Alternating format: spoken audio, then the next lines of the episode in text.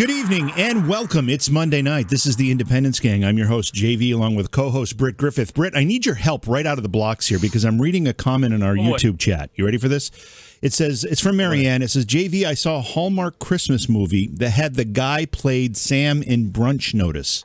I don't know what that means. Does anybody know what that what that means? Does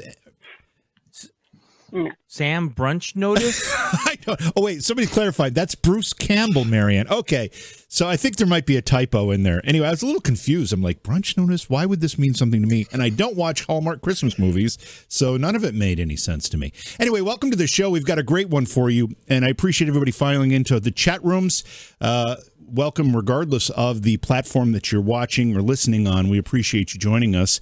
We've got two terrific guest panelists with us tonight. Chase has been here. You were just here. What, did you? Are you paying Yeah. Britt off, Chase? Are you like Yes. s- slipping him twenties to be, or is he slipping Yes. you twenties to be on well, the program? it's forties now, forty dollars now because of inflation. Oh, oh, Biden! Biden strikes again. Desi, welcome back to the show. It's been a while since you've been with us. We appreciate you being here, of course. No problem. I like being here. it's been hard with scheduling conflicts. So Yeah, it- it's, I know. I understand that. Why are you waving, Britt? Do you have something to say? My hand is up. I have a comment and you're ignoring me. This is not Mr. Johnson's third grade class where you put your hand up and be rec- But what do you have? What, what do you need to say? Why does Marianne think you watch Hallmark movies? What I don't know. It's- are it's- you putting it's up? You need to you need to reevaluate yourself. It's it's very strange. I do know that um, that uh, Bruce Campbell is a horror star, horror film star, and I I produce a series of horror conventions. So I think I think there was just some mis- weird words there uh, that got screwed up, and I think she meant to say the guy from Evil Dead or something. I don't know, but Bruce that's who Bruce Campbell is. Evil Sam. Is that what it is? Sam? I don't know. Okay, I'm just you know I now I have this vision of you being a goody two shoes home. I can see you on the on the couch with your sweater on, holding your little kitty cat with a box of tissues, watching Hallmark movies now. I have that. Yeah, I don't do that. All right, let's get started. There's just, as you, you and I said, you and I said, Britt, we have too much to uh, get to and not enough time to do it. So let's get started with this stuff. I just want to know, kind of quickly about this one, what it, how it makes people think or feel. Uh, there's a new poll out that says it is a historic pro GOP voting gap heading into the midterm elections, with the potential to pick up 70 seats in the House. Uh, it Oh my God. this is a historic margin, and it produ- it, pred- it predicts the largest gain in House seats in the v- modern voting era. Republicans are over Democrats by 13 points right now, 51% to 38%. Chase, uh, this article does cite inflation as being the major motivator, which concerns me a little bit because if inflation moderates, I don't know if that takes away some of the edge, or do you think there are other issues that are involved in making people uh, poll this way?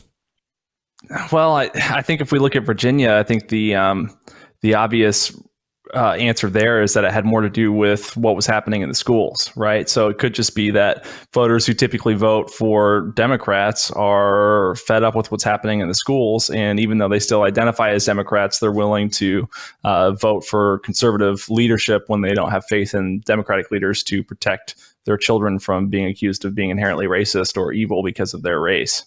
Desi, even more telling here is that there's a huge 20 point gap. So the 13 point gap was of all voters. There's a 20 point gap among independents who would choose a generic Republican over a generic Democrat by a margin of 48% to 26%. What do you think's on the mind of independents?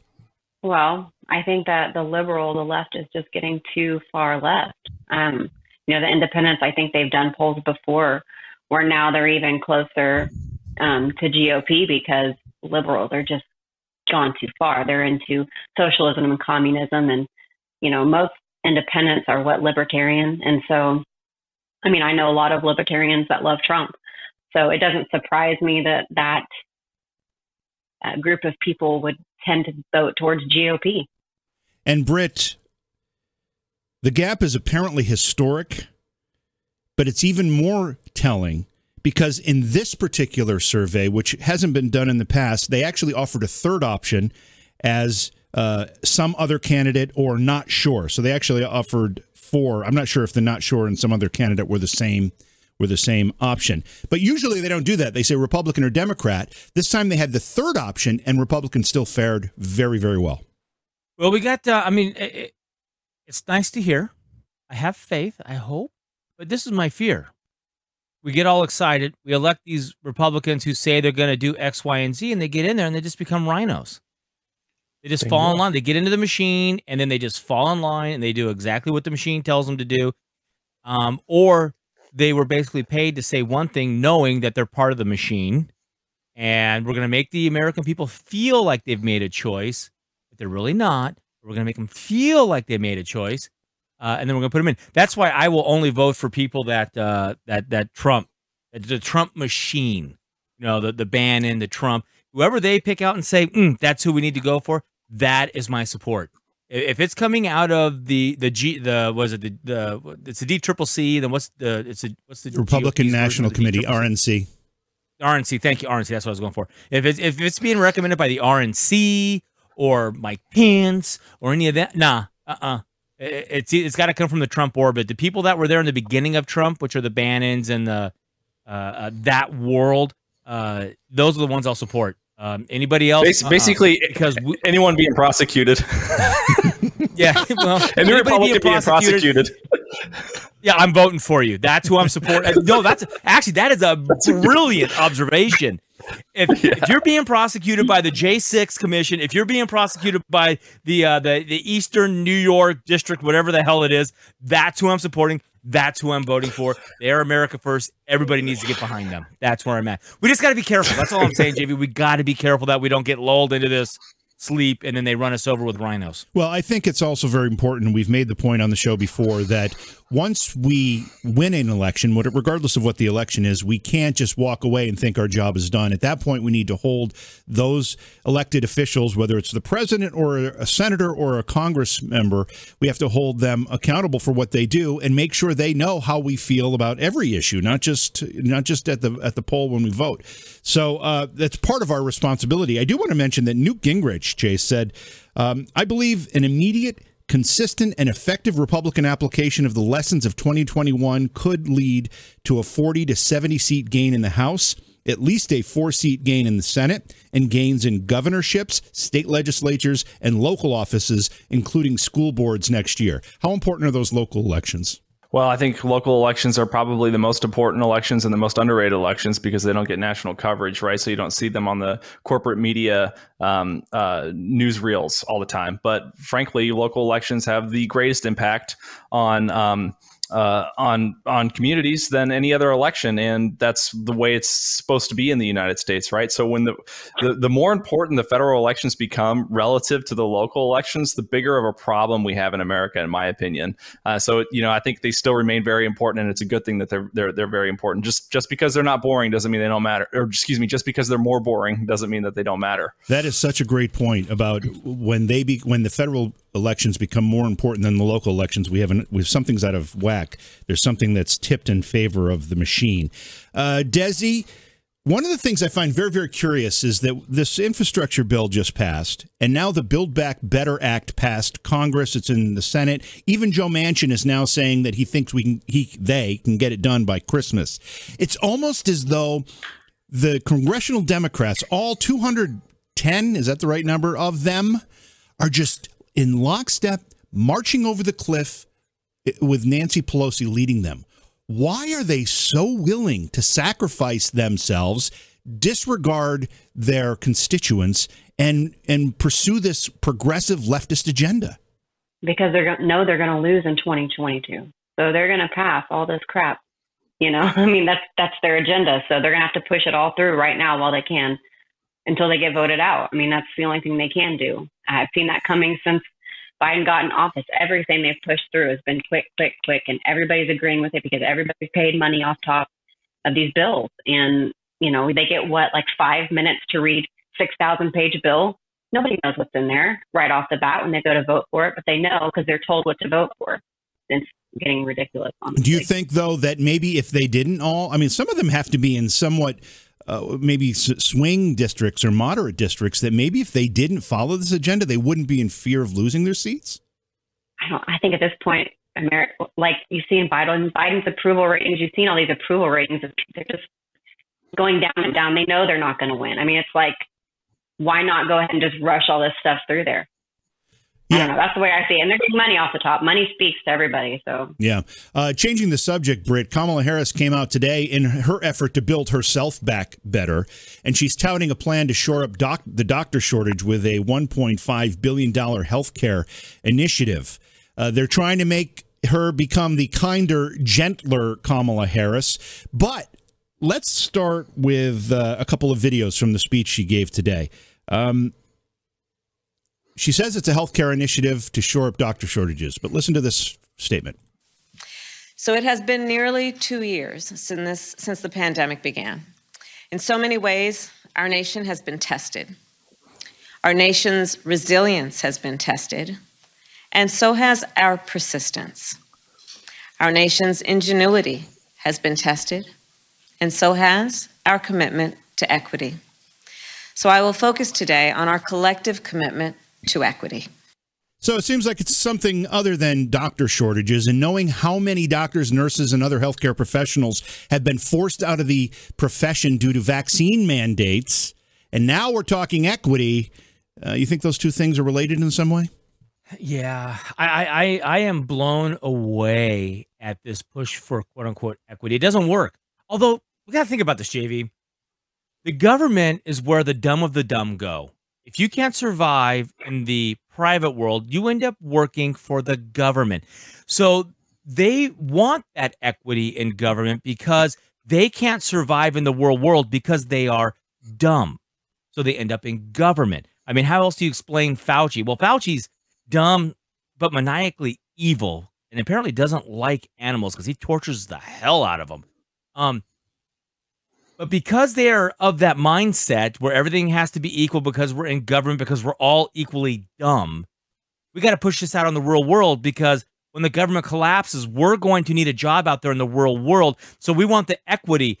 And if I'm if if, if I'm a multiracial female lesbian um alien illegal alien, I should be just as well paid as the person who went and got the highest education they could, got a PhD, educated themselves in the world of whatever math, mathematics, whatever, and now they're the top paid scientist making a million dollars an hour.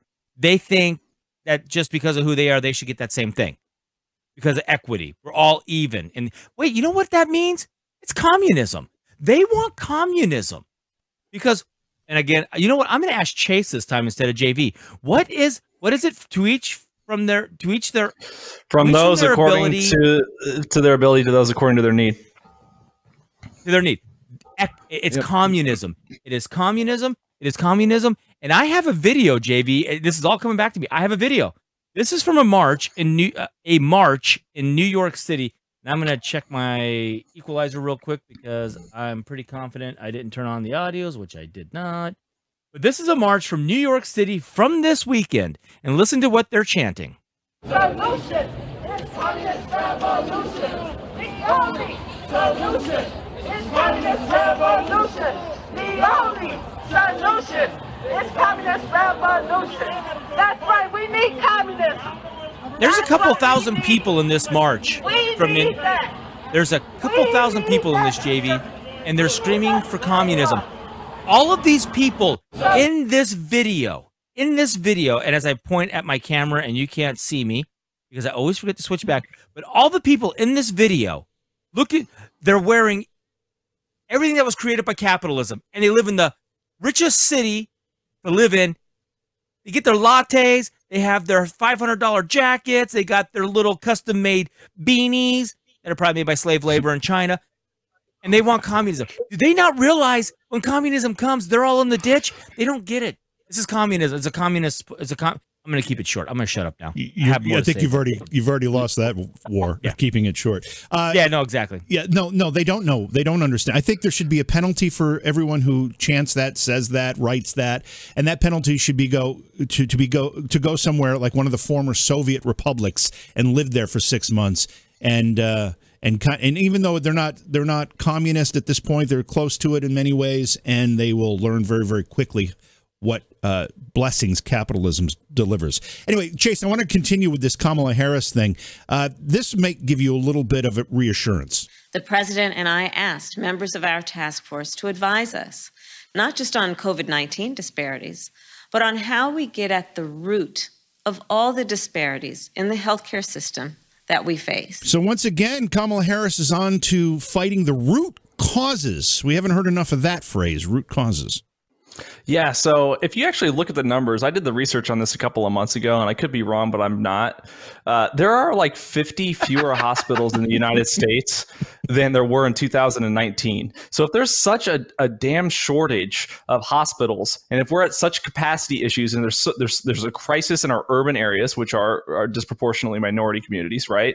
If there's a crisis, then how come we have fewer hospitals than we had two years ago before the pandemic even started? And the answer is that the regulations are so screwed up in our healthcare that we've made it virtually impossible to start a hospital. Now, I could actually be wrong about this, but I believe, based on a guest I had on my podcast um, uh, uh, uh, fairly recently, who's in the healthcare industry, that in order for a new hospital to be built, the existing hospitals in the community actually have to sign off on it. So only once capacity is, so overwhelmingly an issue that existing hospitals aren't worried about the threat of competition, will another hospital be open? So I, you know, they talk and talk and talk about all these regulations and all these rules they need to make in order to uh, uh, catalyze equity. But when push comes to shove, everything that they do makes it more and more difficult for people to get the services and products that they need.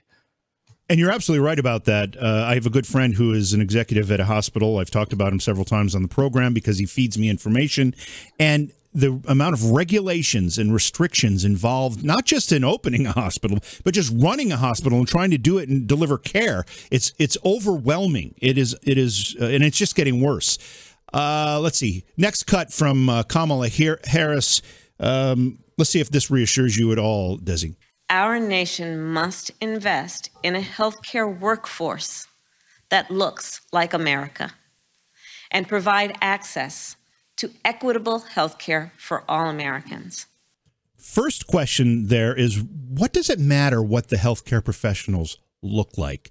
When you show up in an emergency room having been mangled in a car crash, do you care what those people look like that are going to save your life? Does it matter to you? First off, I'm just excited that she could get through that whole speech without cackling nervously. Can we just give her a round of applause for that, okay? But I don't, I don't think that that's what I think about. Like when, you know, like even whenever it was an emergency, like I went to have my children, right?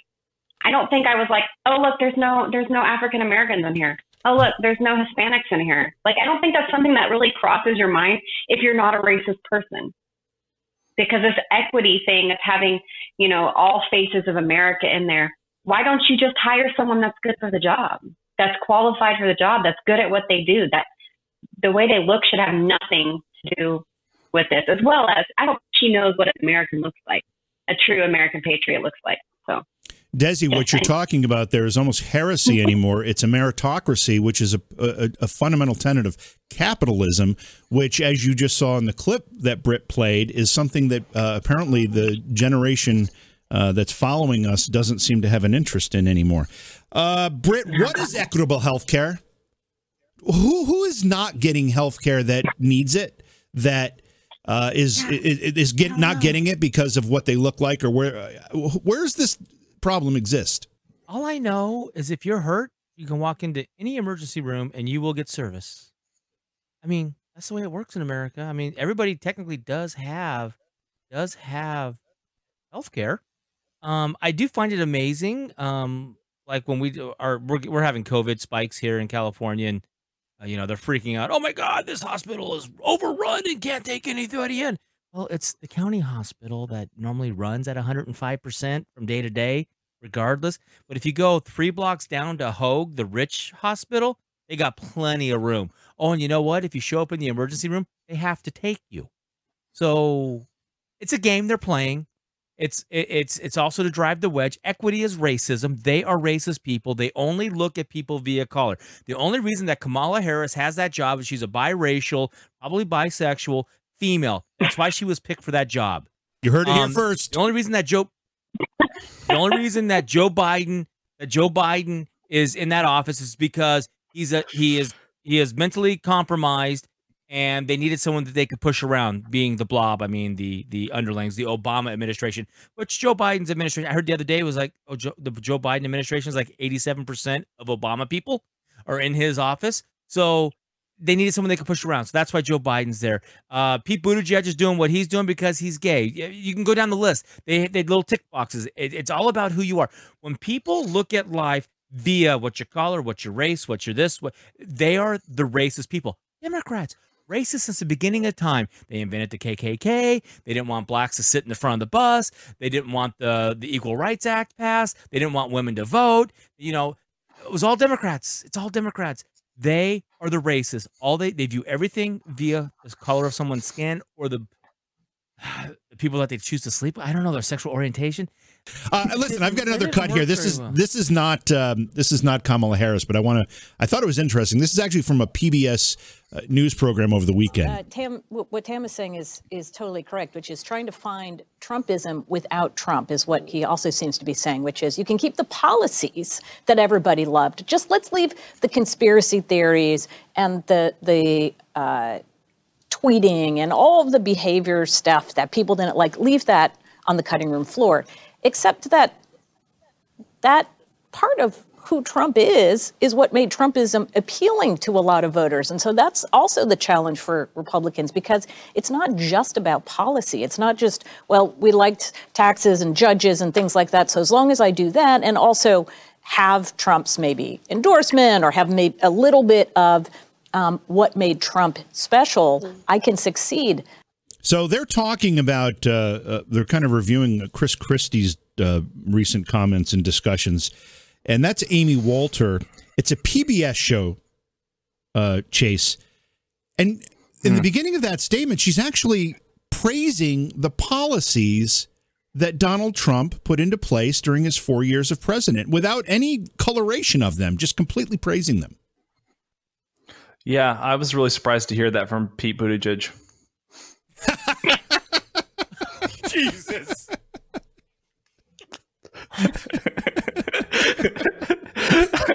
I don't know what I don't know what to say. I mean, I, frankly, the whole time I was watching her, I was totally distracted by the fact that she looks like a combination of Rob Lowe and Pete Buttigieg. And she wears she's obviously she's she's she's wearing she's wearing Pete Buttigieg clothes too. I mean, those are definitely that's definitely his suit. That's definitely his suit. Yes. That's a suit, right? Yeah, it has to be. Yeah, that has to be his suit. Well, Desi, um, then she goes on to say they want those policies, but they don't want the the tweeting and the the combativeness. I don't know what word she uses in there, but she says, but that is really part of what Trump is. So that also is appealing to the people that support Trump. I don't know. Can you make heads or tails out of out of it? what she's saying is people want Trump. That's what she's saying. There's no other way. She can she can navigate that however she wanted, but we like the whole idea of Trumpism. Okay, there's not like part part parts and pieces that we like. We like all of it. We like who Trump is as a whole, who his party was as a whole. These conspiracy theories that what all of them pretty much came true Yeah. you know, it's like she she she navigates this as in like he had good policies and they loved his policies, but they also loved him and they loved his mean tweets and they loved this side of him. Well, then just say we loved him. Like that's what it's going to have to take is someone like that. There's no other way around it. I thought So- it was it was an interesting interesting admission, at least, uh, Britt, to have her uh, commend and and uh, offer some praise for the policies that Joe Biden has completely reversed all of. By the way, so comment on that. Do what you uh, you know say what you need to there, and then take it where you want to go. Yeah, they're freaking out. They're they're literally freaking out because the disastrous policies of the Marxist communist Obama administration, which is running the Biden administration, um, is now affecting their lives. Um, and I'm, I'm, you know, I'm just gonna roll right into this. It- it's affecting their lives. So I have four videos, but I just took a screen cap of all of them. I'm just gonna put that up. The policies are affecting them. Gas prices are affecting their kids and their friends that are uh there that are um on the poorer side of things. So this is uh, the mobs that are hitting Frisco right now. Flash mobs robbing everybody. Um, this is a, a high-end convenience uh, uh, jewelry store in the fashion district. Hmm. Um, yeah, it's crazy. Uh, and then there's this one. This was uh, this is the the Neiman Marcus one or uh, the Nordstrom one in Frisco, hitting the high-end stuff. So it- it's starting to affect. It's starting to affect their world and they have to push back on this because it's getting too close to home. It's like uh, Chase. It's like that basketball player that lives in Beverly Hills that was like uh, was uh was uh oh burn it down, burn it down. Then when they were down the street in Beverly Hills, he was like, get out of my area. What are you doing here? They're freaking out, and they now realize that holy shit, Trump actually had some good plans and good ideas, and uh, maybe we want those back because man, I'm not making as much money as I used to. Or my partner, who is the breadwinner, just got laid off and their company's sucking hind tit. So I don't have the gravy train anymore. So I think they're realizing that it's getting too close to home. Yeah, they hate it when you steal their unread copy of the autobiography of Malcolm X. That's all I, got, know- man. I, never thought that know- was pretty yeah, good. Yeah, that was good. I just never know. I never know if you're finished or you're just kind of waiting for you know giving the No. pause for Isn't the that what Le- laughter. LeBron was like on page three or whatever of uh, the autobiography of Malcolm X? And they were like, "What do you think so far?" He's like, "Oh, I read the foreword." That's what I was joking about. Exactly. No, I just think it's funny. We had the conversation before the show about how much stuff we have. Keep it short. And you're like two sentences and out. It's like, wait, that's not. What do I do with this? Yeah, yeah. You tell me to keep it short. I'm just offering zingers, man. Zing. okay, I'll go with that. All right, so so so Desi, so I'm gonna harken back to what JV had, and then to what you just said. Does she not know America? Because Trump is America. As much as the elites, the rich elites on the coast, don't want to believe it up in their little ivory towers, drinking their their their their their their sweet champagne, teetotaling, you know, you know, away from the masses. The masses are Donald Trump. We are aggressive, uh, take no shit, get our hands dirty, do it ourselves. We don't need to be pampered, and we stay quiet. Americans are king at not reacting until it's a crisis, and when it's a crisis, we snap, and we tend to kill a lot of people when that happens. World War II, World War One. Um, hmm are, are they are, are they are, are they realizing that shit? We need we need the masses of America that normally get the stuff done. Well, let's not forget before he was in office how much they adored him, right? They loved Trump. Trump Oh, yeah. was like, you know, he was their buddy buddy. And then as soon as he got elected, it was like, I don't know. I don't even know what happened. Like what happened between then and there, I don't know. But um, I mean, they they know. They know that they don't have us on their side. Like you see, you know, all these like Hollywood. Well, we don't need Hollywood anymore. Since the pandemic, nobody nobody cares. Nobody cares about who went to the Oscars and who was wearing what. Like that doesn't even appeal to people anymore. People do not care in any way, shape, or form what they have to say or who they voted for, who they want to vote for, what vaccine they want us to go cares about that anymore. And I think it's starting to show. So they're like, oh crap, what do we do? You know? Exactly. Yeah, no, exactly. So JV, sorry, excuse me. So piggybacking up what Desi just talked about, the, the the culture, it's like it's like the culture because of the pandemic woke up a little bit and said, "Whoa, this is a little more fragile," and you know, this inflation thing's out of control. This crime is out of control. It's almost like we're back in the '70s and Mayor Dinkins is running the country.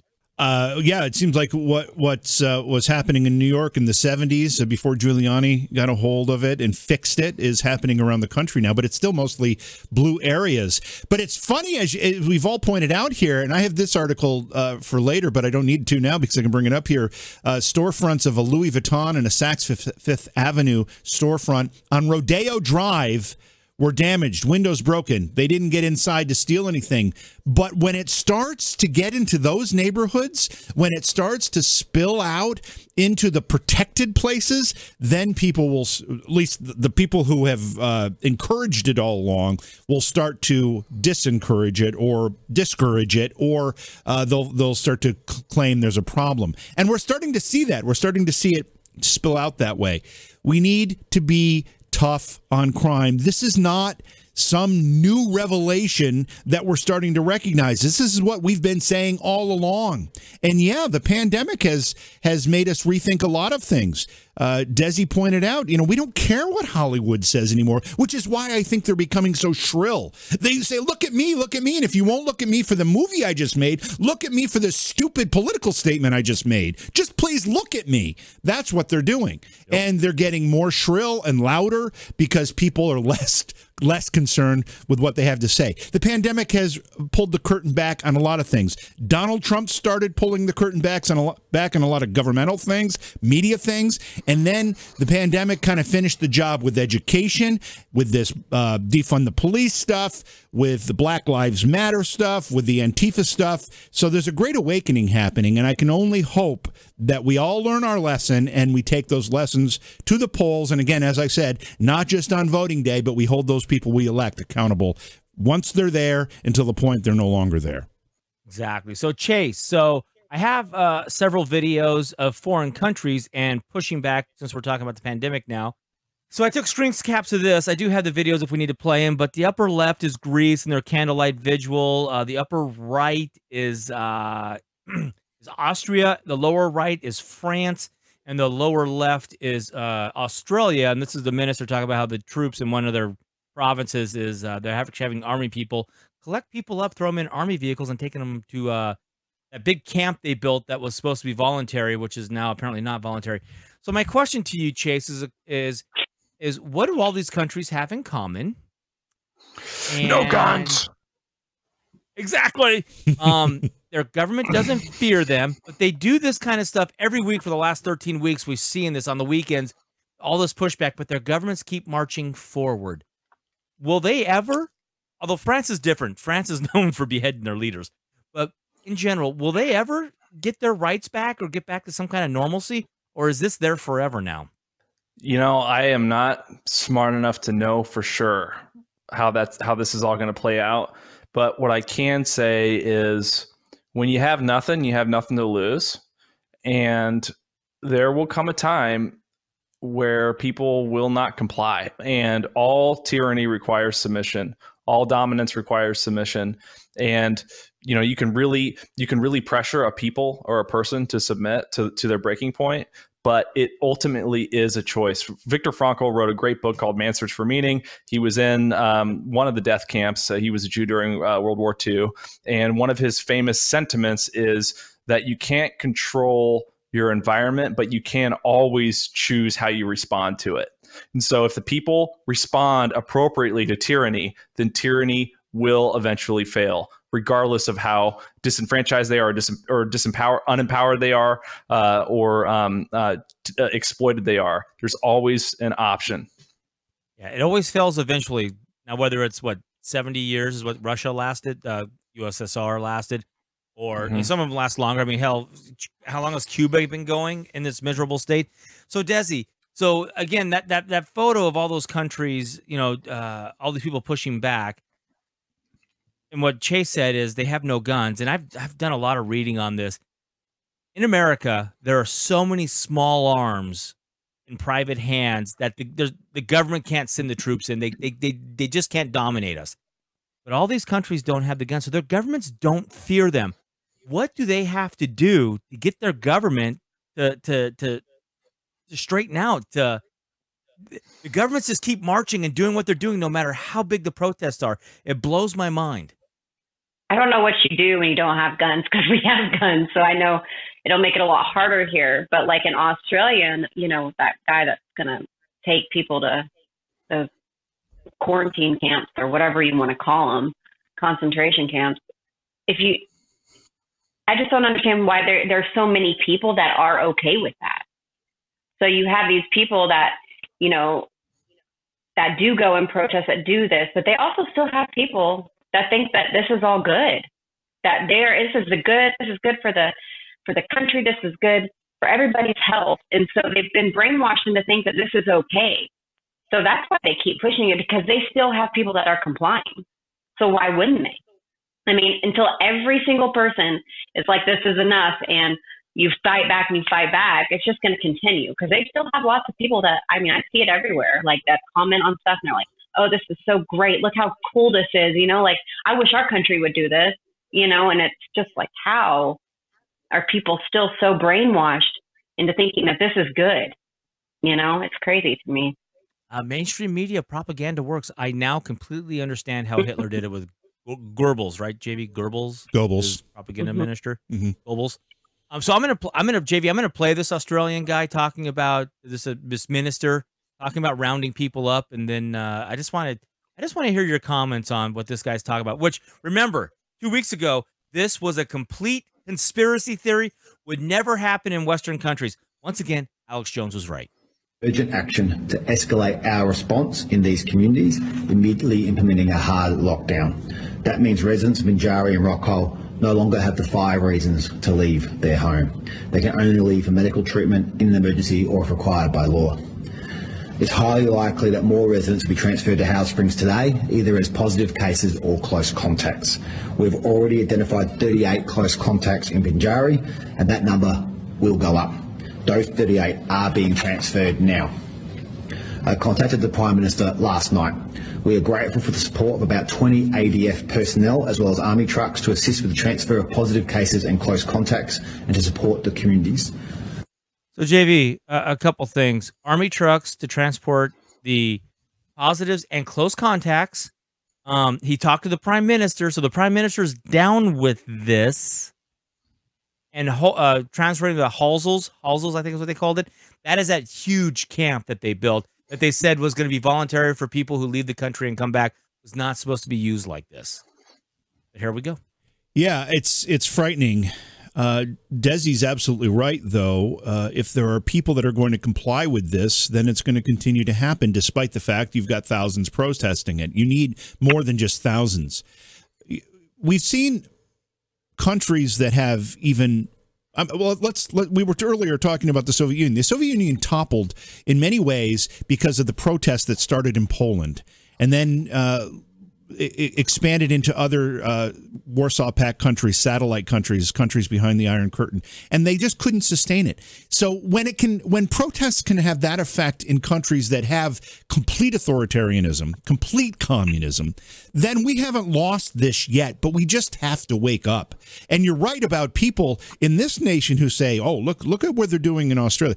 We have to start emulating some of that we we can't succumb to that. And we have our voices have to get louder and stronger when that starts to happen. I'm going to be honest here. I didn't understand half of what that guy was saying. I, I, guess i don't i don't get the australian accent well enough. I don't know. But it was a little too thick for me to really completely comprehend. But i do know this. This is australia's you know is a is a western democratic nation. And we're watching this happen for a and i'm going to say it even though it, it offends the sensibilities of a lot of people, but for a serious flu like illness. Yeah, people have died from COVID, but it is a serious flu like illness. That was, by the way, released on us by the Chinese. And who, who's protesting the Chinese right now? Nobody. I don't see anybody m- making those protests. Certainly not Joe Biden or the federal government. They let him off the hook when they were talking with Xi Jinping uh, last Monday uh, during a three-hour remote conference, and, and not once was the origins of COVID brought up. So when you have leadership like that, you're going to have people who are kind of wandering, looking for their own path as to what to protest and what not to protest. And this is this is what we end up with. Uh, listen, nothing about this is is comforting. Nothing about this is okay. We just have to keep fighting against it, and hopefully we'll we'll we'll gain our senses here in the Western world, and we'll recognize how ridiculous this is. All right, I got one more thing to go around, JV, and then give it back to you. So. So Desi, so uh, I follow Kyle Becker on uh, on Twitter. He's a great independent reporter. He's a ki- I call him a kid, but he's probably in his late twenties, early thirties. He does great work, and he dug this little gem out.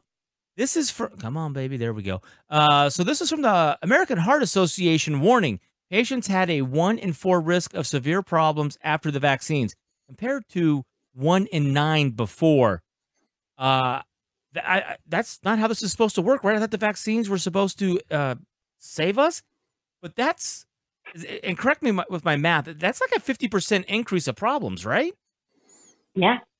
I mean, Kyle is a really good reporter. Um, yeah, I mean, well, let's, I mean, it's probably more than that, to be honest. And they were saying before it was just a slight risk, very, very minuscule risk, right, of getting any kind of Yeah. adverse reaction to this. Um, you know, just like the breakthrough cases, there's not very many. We're just going to call them breakthrough because, you know, it's over half of the of the uh, the vaccinated and unvaccinated COVID cases. So I don't know. I just think that overall, this vaccine is going to end up being unsafe long term in anybody. I don't care if you're healthy, not healthy, obese, whatever you are. It doesn't matter. This vaccine, nobody knows the long term effects, and we're finding out right now because it's been what a year now since they've come out almost. So this is long term now, and we're finding that out very quickly. So Yeah, very quickly. And, and, and Chase, and then this this piggybacks on an article I think we talked about when you were here about how the FDA wants to hold uh, all all research data for 55 years. Um, Pfizer's, you know, yeah, whistleblowers just in time out for the about 300th data being- anniversary of independence. Yeah. exactly. Um. So so and then and then Kyle also put so the thing I love about Kyle is that he he backs his tweets and his stuff up with sources. So uh, uh, this other tweet was fu- was in the thread. It says recently with the advent of the mRNA COVID nineteen vaccine by Moderna and Pfizer, dramatic changes in the pulse PULS score became apparent in most patients. This report summarizes those results, and that's what he links to there, which you can go to his page, go to Twitter, go. It's all there. It's even on his page, kylebecker.com. And then it says we uh, the summarization of this report. We conclude that the mRNA vaccines dramatically increase inflammation on the boy, this is tough words for Britt. Endothelium, Endothelium. Endothelium. Endo, oh, it's close. Endothelium and T cells, infiltration of cardiac muscle, and may account for the observations of increased thrombosis, cardiomyopathy, and other vascular events following vaccine. And this is from a doctor, a doctor, not a doctor, doctor, not a fake doctor, but a real doctor that went to real schools that got really educated and knows way more than the YouTube 20 something year old censors. Dr. Steven Gundry. My point, my, my point to all this is, Chase, the facts are starting to come out and the numbers don't look good. Did the government, did Bill Gates just successfully mass inoculate the world and is going to shave off quality years or shave off years off the end of our lives? Yeah, I don't know if it if it's Bill Gates or not, but one thing that really does occur to me, and it just kind of hit me again as you were reading that, is why is it that the corporate media was so adamant and big tech about silencing any criticism or claims of symptoms associated with the mRNA vaccines, but with J and J, it was inverted, where like nine people had a blood clot and they shut down production for a couple of weeks. Do you remember that back in April? when they did Oh, that. yeah. And it seems Oh, yeah. very bizarre to me. And and you know, I know a lot of people are anti all vaccines, and it's very it's very tempting to be anti all vac all COVID vaccines just because the mandates are so inflammatory, literally and figuratively inflammatory, right? But um, but it, it seems to me that all these claims, or the vast majority of these claims, are associated with Pfizer or Moderna. And I'm not saying that J and J is certainly safe. I don't know that it is or that it isn't. But why is it that that they're pushing mRNA so hard, and they're basically just acting like J and J and J is like the the adopted little brother? Well, I actually, I actually, I actually kind of know this answer because I looked into. it. I was so confused, and Alex Jones summed it up. Alex Jones, again, Alex Jones is fucking right. Um, J and J is different than when. Yeah, there's the classical vaccine, then there's this brand new RNA vaccine. Yeah, uh, J and J is kind of in the middle. It splits the difference, so it's not this brand new cutting edge thing. It's in the middle somewhere, and Right. J and J has never gotten along with Fauci, and he is J and J has called him out. There are there are new. If you go back over time, especially back in the AIDS days, J and J did not give Fauci an easy ride, and Fauci's the one that was calling all the shots on this. And if you look at Fauci's and Pfizer's and Moderna's relationship, it's super cozy. It's been super cozy for a long time. All those CEOs and executives, they've all commingled. They've all been on the plane too to that island we're not allowed to talk about. Anyway, JV, um, I'm gonna just give that back to you because I threw a lot out there, and you, I saw you taking notes. Yeah. What are the AIDS days? Just so I'm clear on that. The 80s, Oh, late okay. 80s. All right. Just want to be sure what that time frame meant. Uh, here, here. First of all, a couple things. Can you put that uh, that second Kyle uh, that Becker screenshot that you had there? I just want to clarify something, just to make sure that we uh, we're going for accuracy. It looks to me like he, when you said the PULS score in his tweet there, I think he just that's a typo because below it says the plus P L U S cardiac test, just so we know what we're talking about there. I, I have a couple of observations here. One of them struck me uh, from what Desi said because I, I just started watching, and I don't know if anybody has seen this on Hulu, but the Dopesick, I think it's called, and it's it's a it's a a, a mini series or a docu series about the uh, Purdue Pharma opioid epidemic and how it was basically concocted and sold on the American people. One of the things uh, Desi said when, during her answer was she's talking about breakthrough cases, and that is exactly the terminology that they're using for COVID infections that appear despite the fact that you're you're vaccinated. They're calling them them breakthrough cases. In this docu series that I was watching, they were looking for a reason to sell opioids to people and to double their doses. They needed, and what they said in this thing was, we need to come up with a medical excuse for doctors hmm. to prescribe a doubling of the medication, this pain medication. So they came up came up with a condition called breakthrough pain. That's And for Oxy, right? And oxy oxycontin. Coincidence, I'm. Mm-hmm. And they used that diagnosis, which was created by Purdue Pharma, to double the the amount of this OxyContin that, that was being prescribed for patients. So here we have breakthrough pain, breakthrough in uh, cases uh, with COVID. I'm just I just saw that to be a little bit uh, beyond coincidental there. So that's one thing I wanted to mention. Second thing is when you talk about the way they're handling this vaccination thing, why they're pushing it so hard, why they're trying to m- make everyone uh, fearful enough to take it, and they're and they're creating mandates and all this stuff. They're treating this vaccine effort much like they treat the economic uh, approach to to to uh, governing.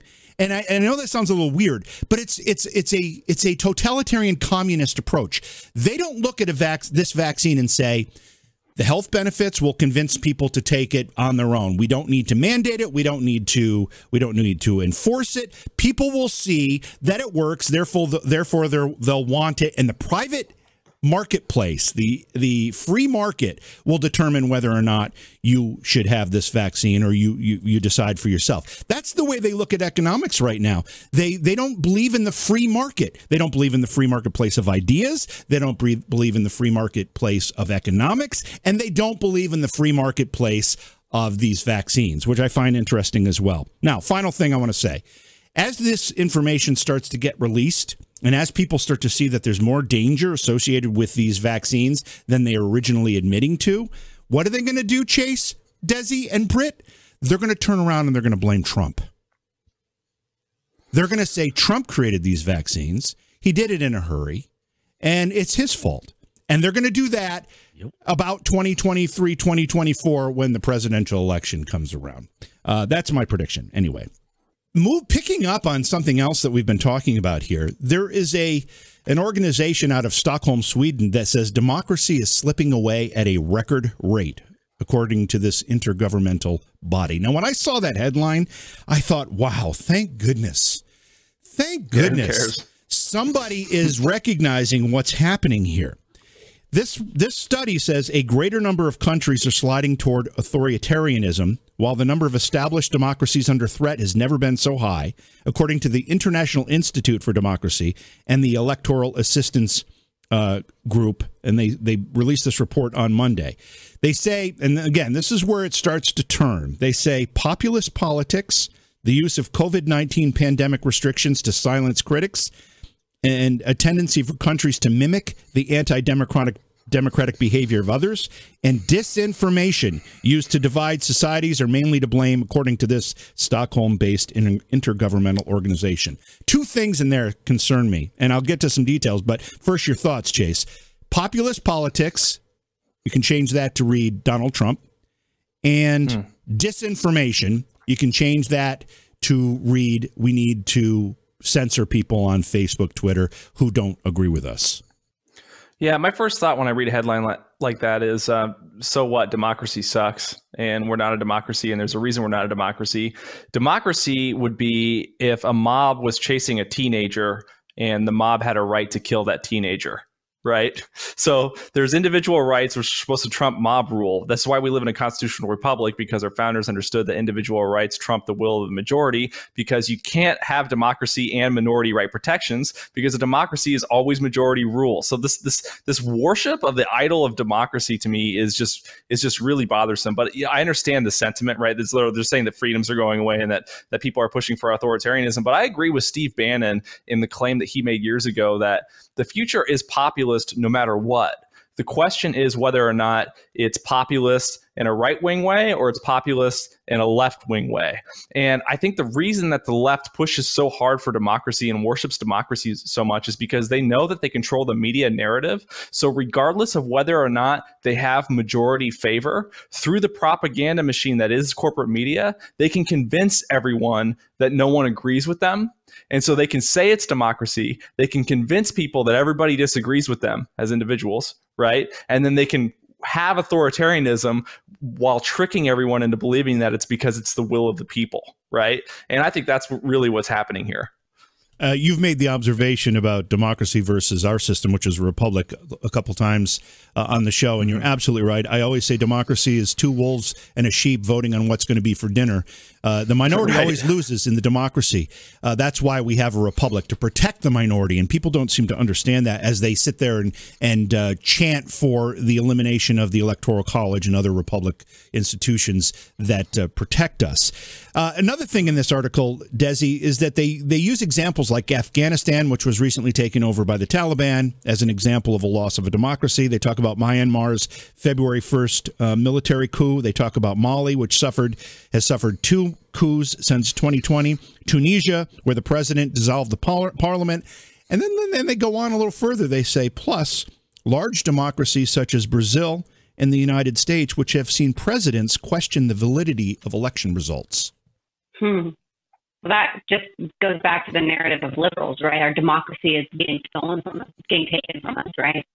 So really, that article I think is more geared towards, you know, supporting like a leftist ideology, right? I mean, that's what all you hear them screaming on Twitter. I mean, it's just like a word they use all the time. We're losing our democracy. This is this is you know cr- crumbling our democracy. This is that's all they ever say. So, in my like my number one response always back is to that is we are not a democracy. We are a constitutional republic, and that's not how we work. And questioning an election has everything to do with that constitutional republic.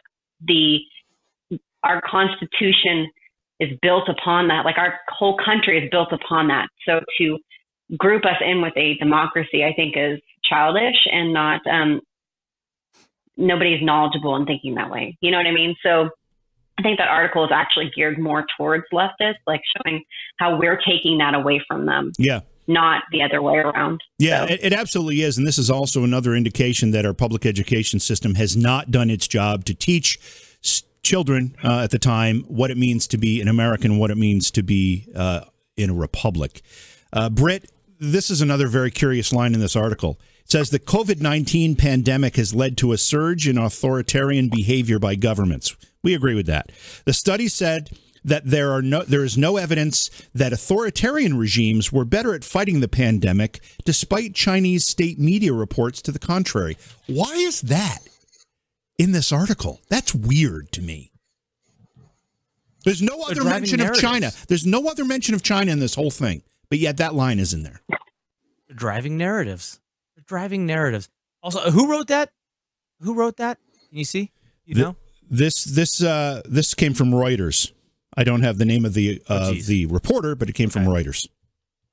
So what they're hoping is that it again there there are things that happen and it's just it's to get it into the ecosystem of the of the corporate driven media to give the talking heads on on uh, MSNBC or CNN the really whack job Joy Reid level ones that can grab that and then start pontificating on it and they can say well I read it in an official report in an official news organization and they, so they put these little landmines out there that to give each other cover. It's, it's almost like it's almost like a circular circular information thing they got going on.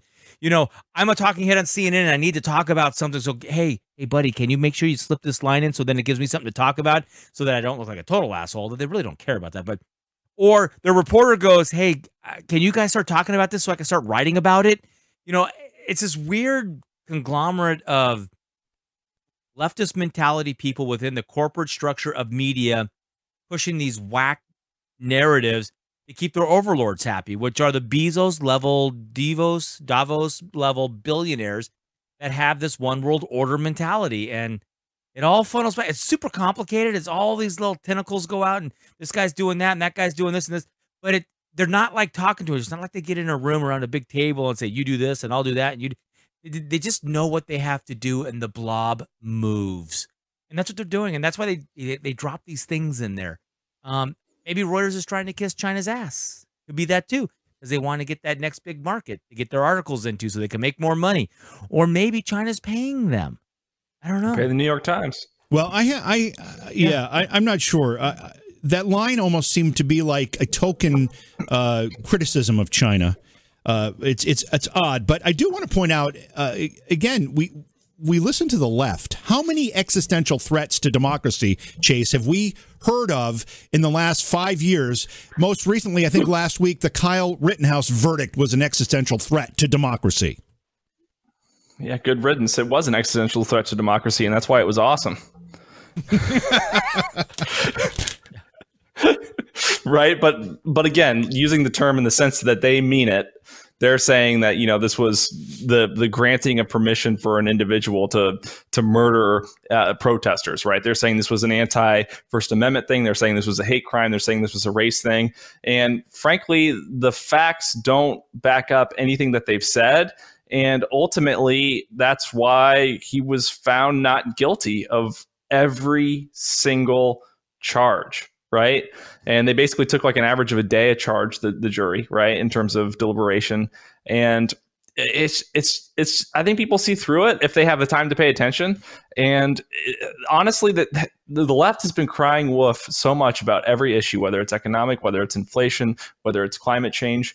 You name it, they've been crying wolf for so long that even if they were telling the truth at this point, I don't think anybody would believe them. I want to change the topic, Desi.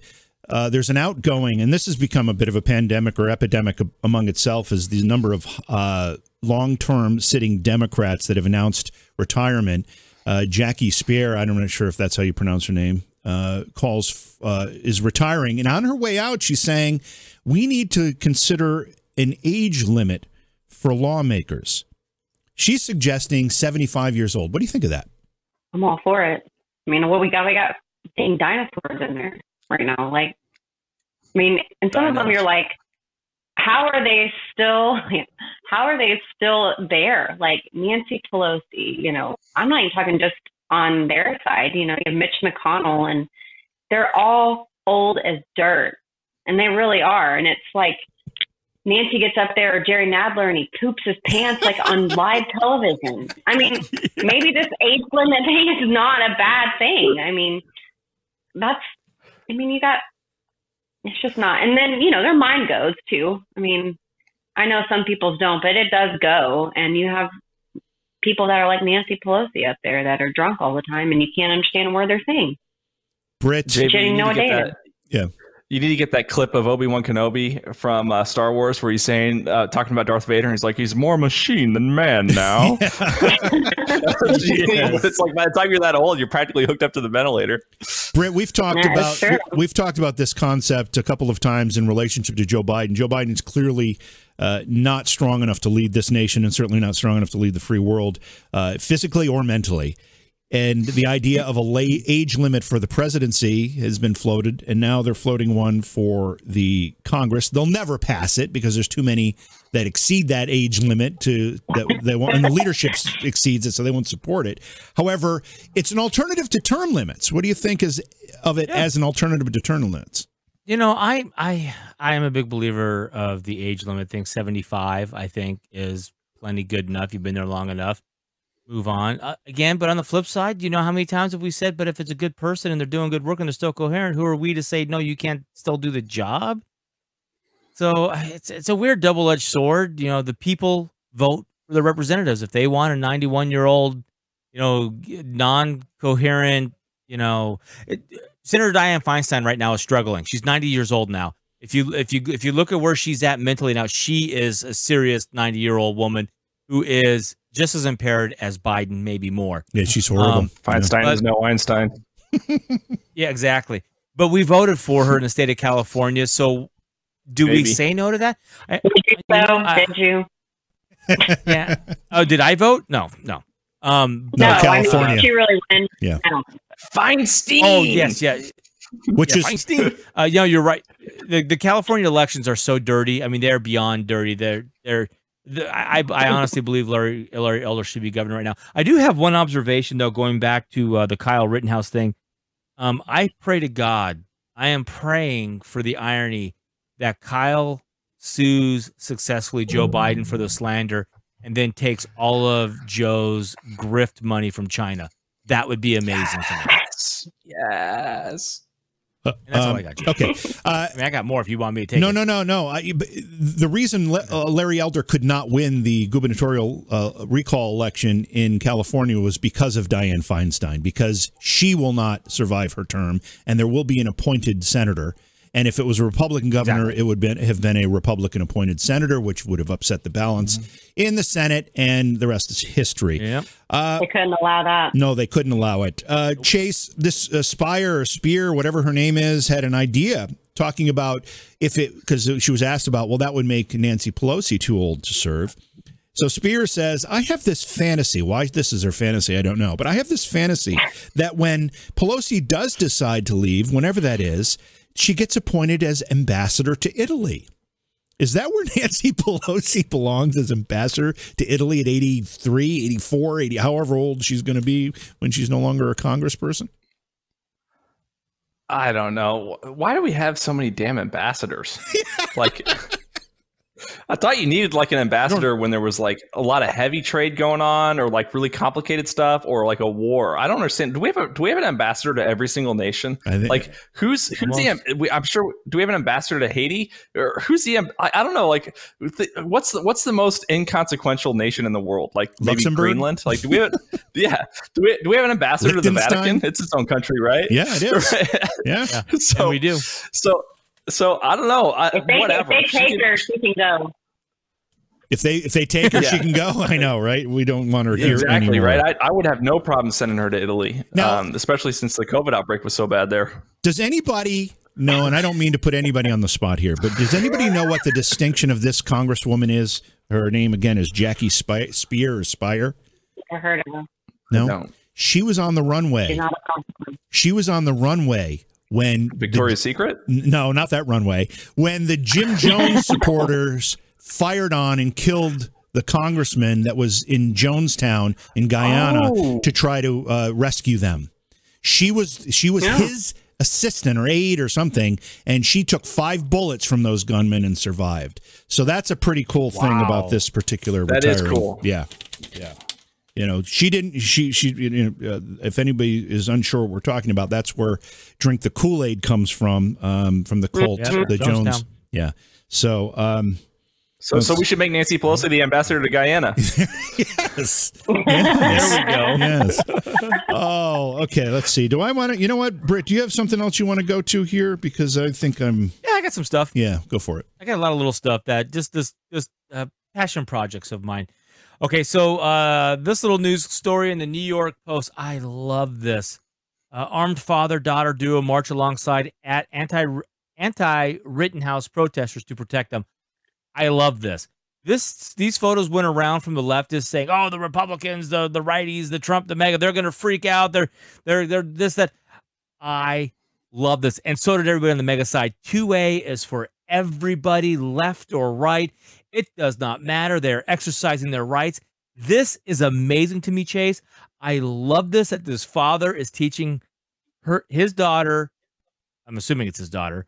His daughter about our constitutional rights and that we can protect each other. This is amazing to me. How do you feel about this when you see this, Chase? Well, you know, one of the um, criticisms from the left toward the right, whether they're criticizing Republicans or libertarians specifically, is you're so selfish. You just want your rights protected. You just want your property protected. And the fact of the matter is that there is no one fighting for their own rights who isn't also either intentionally or inadvertently fighting for everyone's rights. People think that Kyle Rittenhouse, for example, is some white supremacist and that everyone on the right is fighting for his Second Amendment right because they're racist or bigoted in some way. And the fact of the matter is that when the left goes after Second Amendment rights, they don't just go after those rights for white Americans. They go after those rights for every minority and every American, right? And so I think that this is incredibly inspiring that these these two people were involved in protecting uh, or protesting or whatever, exercising their Second Amendment right, regardless. I adamantly believed that if Kyle Rittenhouse had been a minority and not a white kid, that the right would have fought for him just as hard, if not harder, than they did. Uh, this this has nothing to do with race. This has nothing to do with right versus left. Frankly, it's not about winning politically. It's about exercising, having, and protecting sacred rights. And so, yeah, I think this is just an example of something that's inspirational, and it shows the lack of hypocrisy from the right relative to the left. Exactly. So, so Desi, I look at this photo, and I see a father teaching his daughter how to protect herself. This young lady right here, as she grows up, will never ever be dependent on a man. Never. She will be self sufficient to protect herself because the gun is the great equalizer. The great equalizer that if you're small and petite and a six foot seven, like that NFL player that slammed his girlfriend around on video last week, a gun in this lady's hands will protect her from all of evil that's in the world if she's properly trained. And it looks like they're going down this road. I love this. Yeah, I mean, I do too. I have multiple guns, so I understand. um, I go to the shooting range. Um, I fully know how to protect myself. I was actually a victim of domestic assault, and um, you know, I didn't have one at the time, but had I, it probably would have helped a lot. So um, I see your point there, and um, you know, it's uh, it's for everyone. Like you said, it's it doesn't matter the color of your skin, the way you vote. The Second Amendment is for literally every American citizen. So it's a beautiful thing. So JV, piggybacking on that photo, I ran across this article, and I've actually I've actually sent five hundred dollars to this late to this girl's uh, defense fund. So this girl, uh, Kaiser's her last name. Uh, this is the Kenosha prosecuting office, the same one that went after uh, Kyle. Um, she's seventeen. When uh, Kaiser was seventeen, shot and killed her pedophile child sex trafficking uh, person to escape. She killed a pedophile child sex trafficker to escape. She was wrongfully denied access to self defense law, and her case is on appeal. So the Kenosha prosecuting office that went after Kyle is going after this girl. And I got a couple questions. Number one, um, I'm an NRA member, and I thought part of our membership went to a fund to help people who are being uh, wrongfully prosecuted. She used a firearm to protect herself. Don't we have a 2A right to protect ourselves from aggressors. And I think that this is a golden opportunity for a big organization to go, I'm going to help this child out and get her proper legal representation so that she can de- use the self defense argument against a sexual predator. I don't understand. This Kenosha prosecuting office really needs to be investigated from top to bottom, but not by the DOJ because they're just as corrupt. Yeah, I don't know anything about this case. I get a little concerned uh, taking all the information from a tweet or whatever that was. But uh, where's the NRA been on anything? I, the NRA, I, I know they I had a bit of a scandal, uh, some kind of embezzlement thing going on, and I don't know if that has rendered them ineffective completely. But they seem to have been completely silent on everything, and that's weird because they never used to be. They would stand up. here in Texas. I know that. They what in Texas? They're, they're building here in Texas. They're building pretty like like building a new building. Is that what you mean? Yeah. Uh, like so, the headquarters. hmm so I don't understand why they've been so silent. Uh, they haven't spoken out about. Uh, at least I haven't heard them s- uh, speak out about Rittenhouse, about the case you just showed us, about Alec Baldwin. I mean, there's so many things that their input would actually be kind of valuable right now, and they've been absolutely silent or silenced. I'm not sure which of the two it is. Uh, it could be. It could be silenced. Um, Listen, but when it comes to the Second Amendment, it is it is so crucial to our freedoms.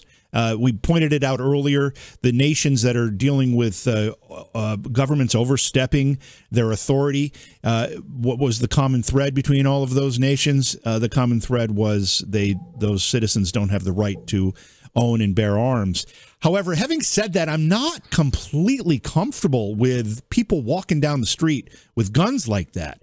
I I fully uh, uh, respect their right to do it, but it just makes me when we live in a nation where people feel like they have to do that, there is a bigger problem here.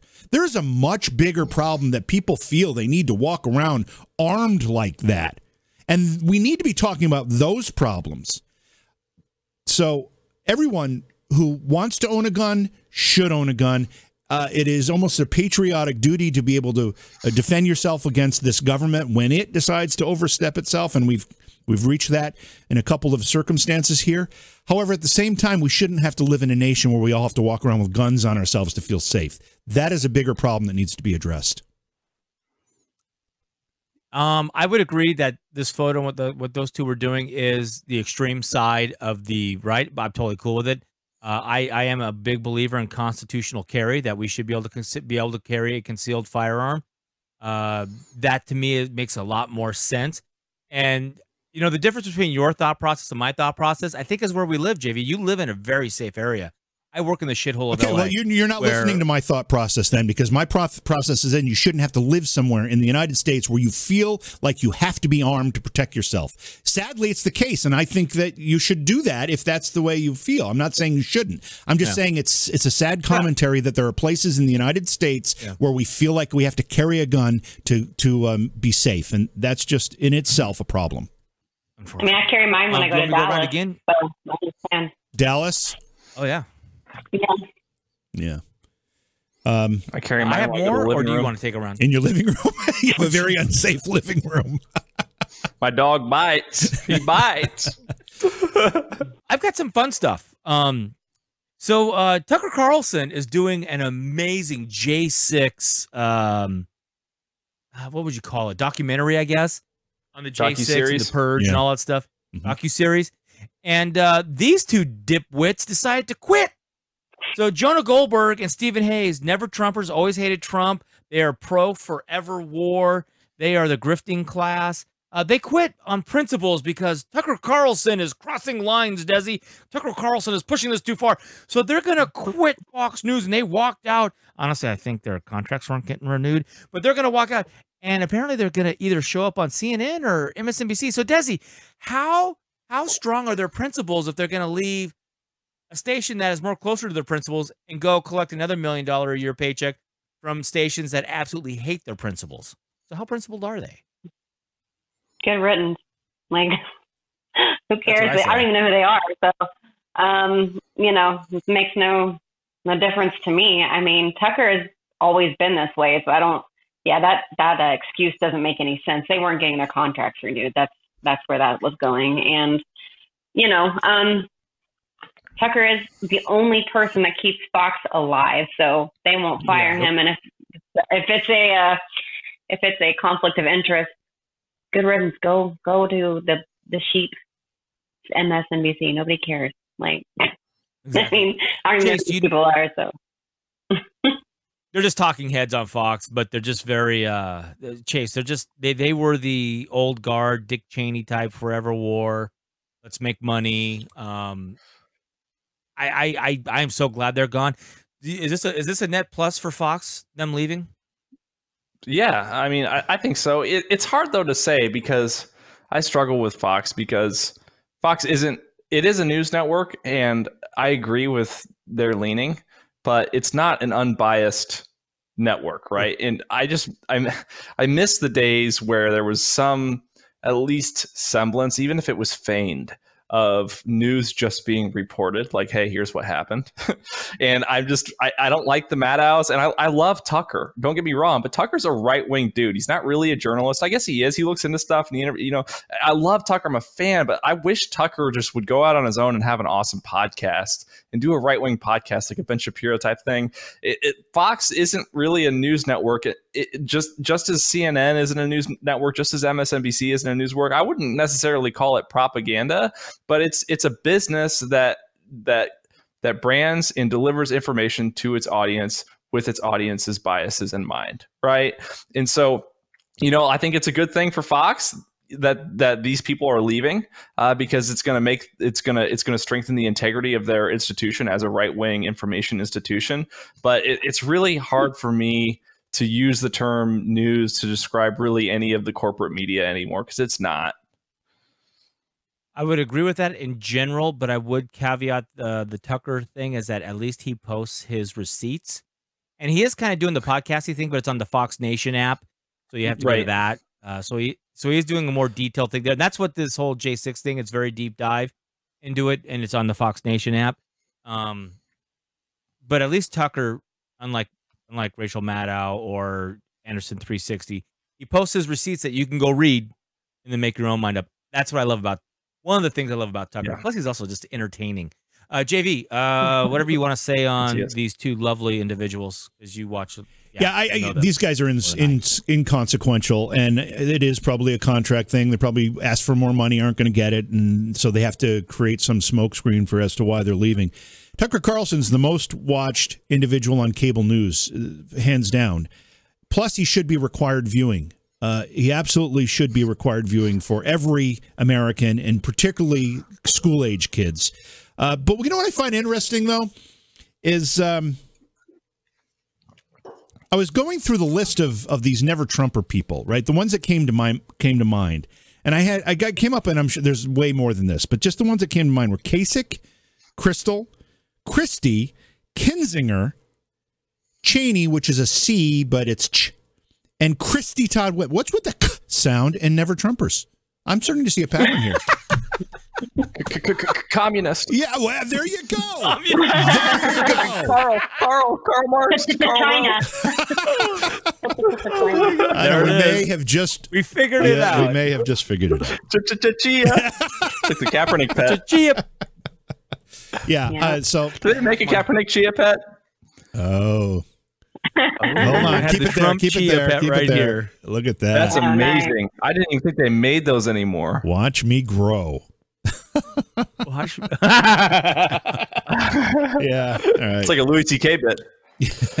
yeah. All right. I don't have anything else. I think it's it's time to call it for tonight. Tomorrow night we've got the uh, uh, Patriots roundtable. Who are we interviewing tomorrow night? And I bet we don't. Neither of us has the calendar up to tell. The Dr. person, Michael Blus, Bustler. Dr. Michael Bulser, Bustler. I think Bulser, Bulser. B U S L E R. that would be Bustler. The S is before the L. Uh, and he's talking about inflation. Okay, yeah, we're talking about inflation tomorrow night. So, looking forward to that. We also have uh, a special program program coming up Friday during the day. We haven't decided on what time yet, but we're going to be doing a QVC kind of thing. We're going to be featuring a bunch of gifts. We're not selling them like the Donald Trump Chia Pet. We're going to provide links to them that people can get their conservative friends, their Trump loving friends, their Biden hating friends, or maybe Biden loving friends that they want to rib a little bit or you know poke at a little bit. So we'll be doing that during the day. It'll We have be like 50. yeah, it's going to be fun. 60. You're 60 It's going to be right fun. now. That'll be Friday. We'll know uh, by by Wednesday. We'll know what time we're going to do that. Chase, thanks for being here. Desi, thanks for My being pleasure. here. Love having you both on the program. It was great to see you both. Thanks for having me. I don't know. I don't think either of you are scheduled to be back with us before Thanksgiving. So have a great Thanksgiving, both of you. You too. All right, Britt. What do we need people to do? We need you to smash like button, subscribe. Again, YouTube people, we're limited time over there, so make sure you're getting on either Foxhole or Rumble. Uh, I suggest Rumble or Foxhole, uh, and set up in a little account. Get get get get your link there so that uh, when we disappear off of YouTube, which will happen at some point, you know where we're at. We're also on the podcast. Actually, our podcast numbers are through the roof right now. I, yeah, it's terrific. I don't know what it's like. I don't know if we hit critical mass or something, but I cannot believe we have this many people listening to our ramblings. But they like it, so what the hell? Yeah, I'm still a little on. offended they don't want to look at us, but that's okay. I'm, I'm just saying that just Yeah, as, a, yeah. as an I aside. mean, as long as I can look at myself, I'm good. just, just, just keep listening. Uh, you know, we've also got a couple more uh, subscribers. Some uh, the monthly thing. Thank you so much for the support, people. We really appreciate it. We do. It's going to help us buy better software, get better packages. Yeah, All right, before we get ourselves into any more trouble, tomorrow night, Patriots Roundtable, 10 p.m. Eastern.